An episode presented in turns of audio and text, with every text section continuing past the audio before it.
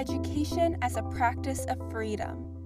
This quote, spoken by American scholar and activist Bell Hooks, examines how freedom lies in education and the power it provides to speak our names and tell our stories, to know who we are and where we come from. Historically, those who have been deprived of freedom have also been deprived of education as a weapon against them. So, what does education as a practice of freedom look like in Pennsylvania today? Despite being the first state to ensure public education, Pennsylvania now has the widest disparity between poor and wealthy school districts. What happened? In this podcast, we want to take you back and examine how Pennsylvania ended up where it is today, with a specific focus on Harrisburg, our state capital. Legislature on Pennsylvania education dates back to 1682, when William Penn first instated his Charter of Liberties, which commanded the establishment of public schools. However, it was not until 1834 that Pennsylvania passed the Free Public Schools Act, which commanded that public schools provide a quality education to every child in the state.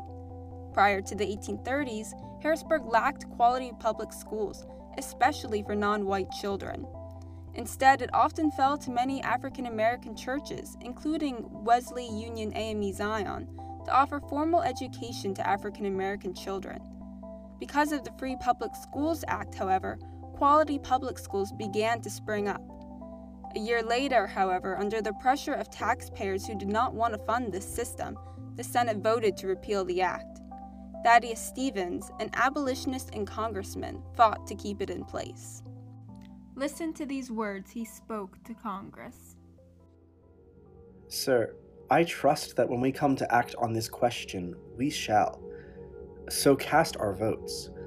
The blessing of education shall be conferred on every son of Pennsylvania, shall be carried home to the poorest child of the poorest inhabitants in the meanest hut of your mountains, so that even he may be prepared to act well his part in this land of free men, and lay on earth a broad and solid foundation for the enduring knowledge which goes on increasing throughout eternity.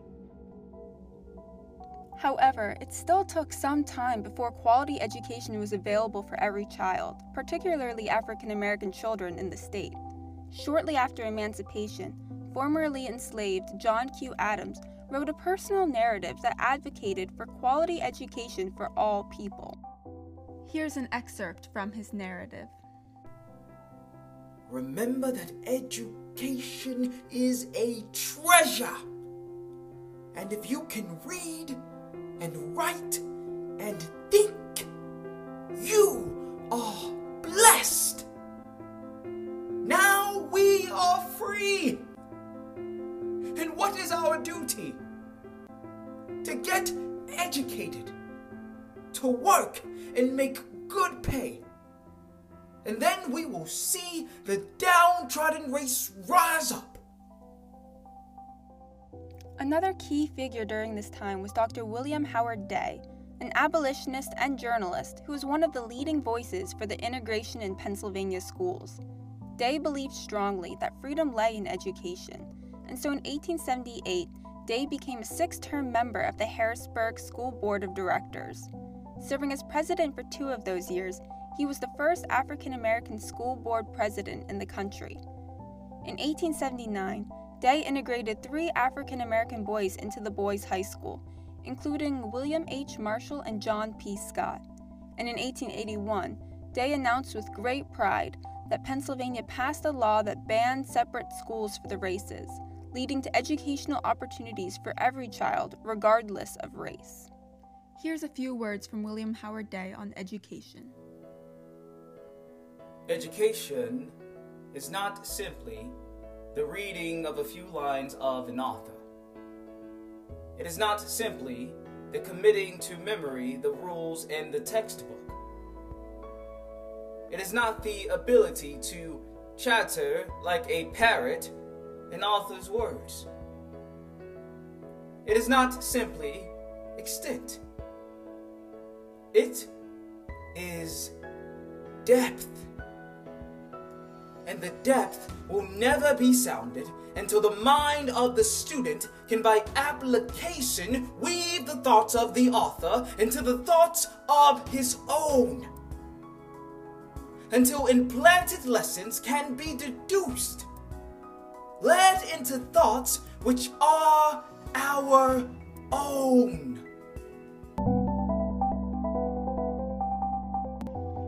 Pennsylvania's public education programs achieved unmatched status because its leaders worked tirelessly to provide education for every citizen. Today, we struggle to see evidence of their persistence. So, what happened in Pennsylvania, and particularly Harrisburg, to have once served as a bastion of public education to now claim massive rates of racial and economic inequality?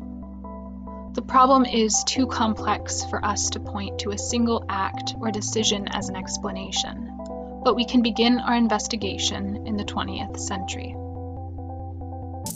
After World War II, residential segregation remained in place. Additionally, the Great Migration soon followed, which saw an influx of black families moving into cities in the northern part of the United States to avoid white violence. In 1920, the black population in Harrisburg was 5,000 people. In 1960, however, the black population had grown to 15,000 people. As the population tripled in size, the housing market grew shaky. Although white families fled to the suburbs and away from Harrisburg, housing segregation pushed black and migrant families into ever crowding areas. Another reason for continued housing segregation was the GI Bill.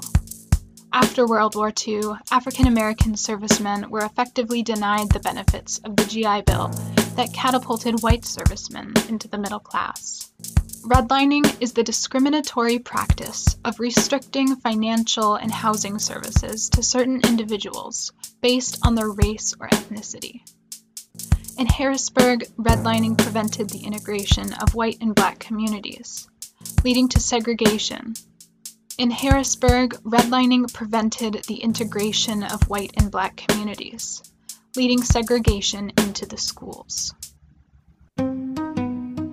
While the schools were not legally segregated, they operated through a funding formula, which restricted funding to institutions which produced low test scores. These restrictions resulted in black majority schools, which reported low test scores, receiving smaller budgets for education materials. It became easy for those who opposed integration to restrict the education of black students through legal means. Because citywide programs never addressed these discrepancies and inequalities, the problem of separate and unequal schools persisted. Students who attended these segregated schools look back on their experiences in the Harrisburg community. They encountered such obstacles in their classrooms. Marian Dornell tells a story about her spelling bee at Camp Curtin Junior High in 1953 or 1954. The word was catarrh, a buildup of mucus in the nose or throat. Marian watched as her classmates struggled with the word. Here she recalls what happened when she stepped up to the microphone. Um, and when it was my turn, I got up, catarrh, C A T A R R H, and there was, you know, I was expecting some fireworks or something, you know, because that was a big deal, but there was silence. And the silence was, you know how your GPS, you would take a wrong turn, turn, and it says recalculating? The principal, Miles Hummer, I want his name to go on the record, was recalculating because he didn't know what to do with this brown skinned girl who spelled a very difficult word. The principal then invited all the students who had misspelled catarrh back onto the stage. Dornell watched the students, one by one, as they were given another chance to win the spelling bee that she had already won. In the end, she won the spelling bee for the second time. Dornell clung to that unsettling experience. She says she did not have the language at the time to explain what she was feeling, or to tell others about what had happened to her. Later, when she became a parent, she was determined to find the language to talk to her children and their teachers so that nothing like her experience would happen in their lifetime. The district relatively succeeded in integrating its schools during the first half of the 20th century, though not all social tensions were resolved. Dornell points out that she did indeed have a good education in the Harrisburg School District. She also acknowledges that the city's schools have recently taken a turn for the worse. Civil unrest and natural disasters in the late 1960s caused many white and affluent blacks to migrate out of the city and into suburbs on the west shore of the Susquehanna. The school district had been struggling to address the multifaceted needs of its students since then. In the 1960s, the Pennsylvania Human Relations Commission sought to remedy the effects of de facto segregation. They were one of the few operations in the United States to do so. In 1970, the city of Harrisburg produced a new integration plan for their schools. The plan explained that they sought to ensure equal access to excellence for all. Every public school in Harrisburg will reflect in its student population and teaching staff the racial and socioeconomic composition characteristic of the public school system as a whole. Children will be assigned to schools through a computer system Residents of Harrisburg resisted the attempts by the school board and the PHRC to desegregate schools. The PHRC no longer works to combat school segregation. They instead direct their efforts to other forms of discrimination. Despite no longer attending to segregation, the problem persists. The education system continues to be fraught with discrepancies and insufficiencies and both the educators and students feel it. Several studies have indicated that desegregated schools provide high levels of academic achievement for minority students, while maintaining the academic success of white students. The evidence is clear. The state of Pennsylvania is failing black students by providing insufficient education. They are not living up to the legacies of its leaders like William Howard Day, by looking at its own history, Harrisburg can embody the excellent examples that these figures left behind. The act of advocating for education has been a lifelong, unending fight for the Black community. It has been and continues to be a generational task.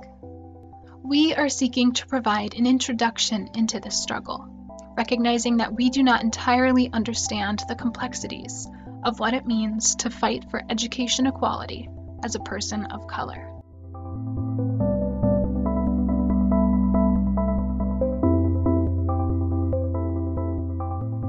Today, the education system in Pennsylvania has been hugely impacted by differences in wealth and race.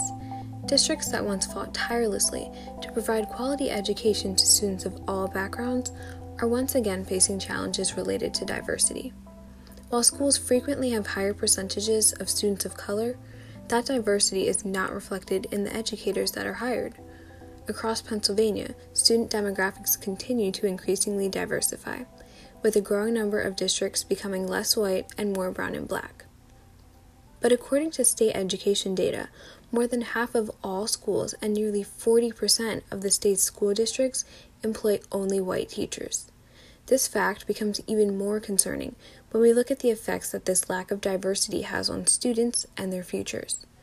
According to a study from Johns Hopkins University, black students who have at least one black teacher in elementary school are more likely to graduate high school and consider college. The gap in diversity has a profound impact on students in the Pennsylvania school system, one that can and should be remedied with more awareness. Even more shocking is the fact that many educators within Pennsylvania school districts are completely unaware of the rich history behind it.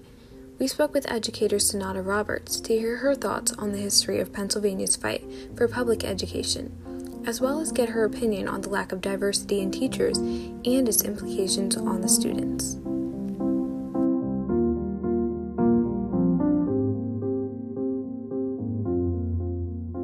This is a multifaceted piece and issue.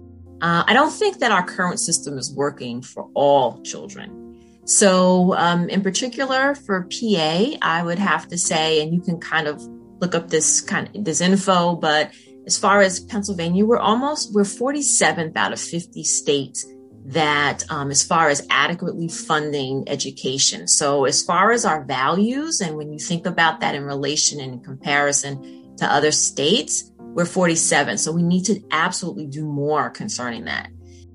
But nationally, 18% of teachers are people of color compared to only 4% of teachers of color in Pennsylvania. So that imbalance between teacher and the student demographics in PA are the most extreme in the, in the nation.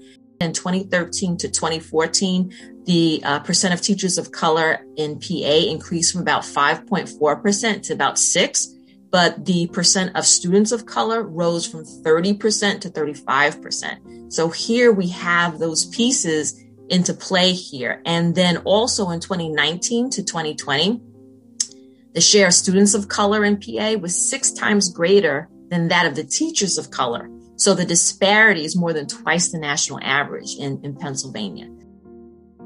When we have teachers of color in the um, classroom with our students, there's this positive academic outcome and even non academic for the students.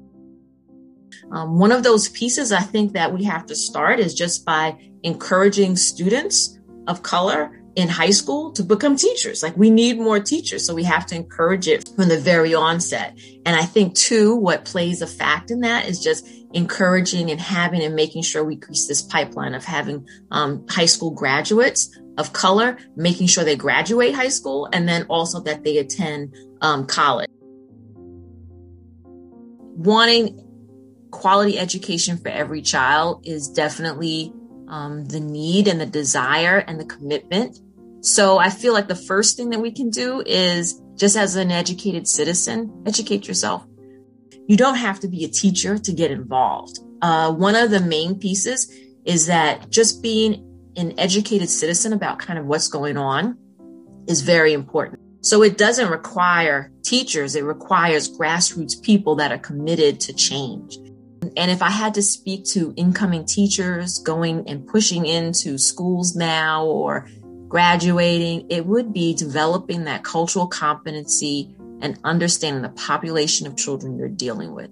And that and, and forming relationships with these kids because relationships will help drive how these students really perform for you and developing rapport equity is different than equality. Equality is giving everybody the same thing versus equity is giving all students what they need. And that's kind of the leverage as well as the flexibility that districts and groups need to provide the children because all children are different and all of their learning needs are different as well. All students should have the opportunity to achieve their potential in an education system and they have this defined commitment to equity we want the best for all children to be able to learn and get what they need. And when we teach, we can change the lives and trajectory of a generation.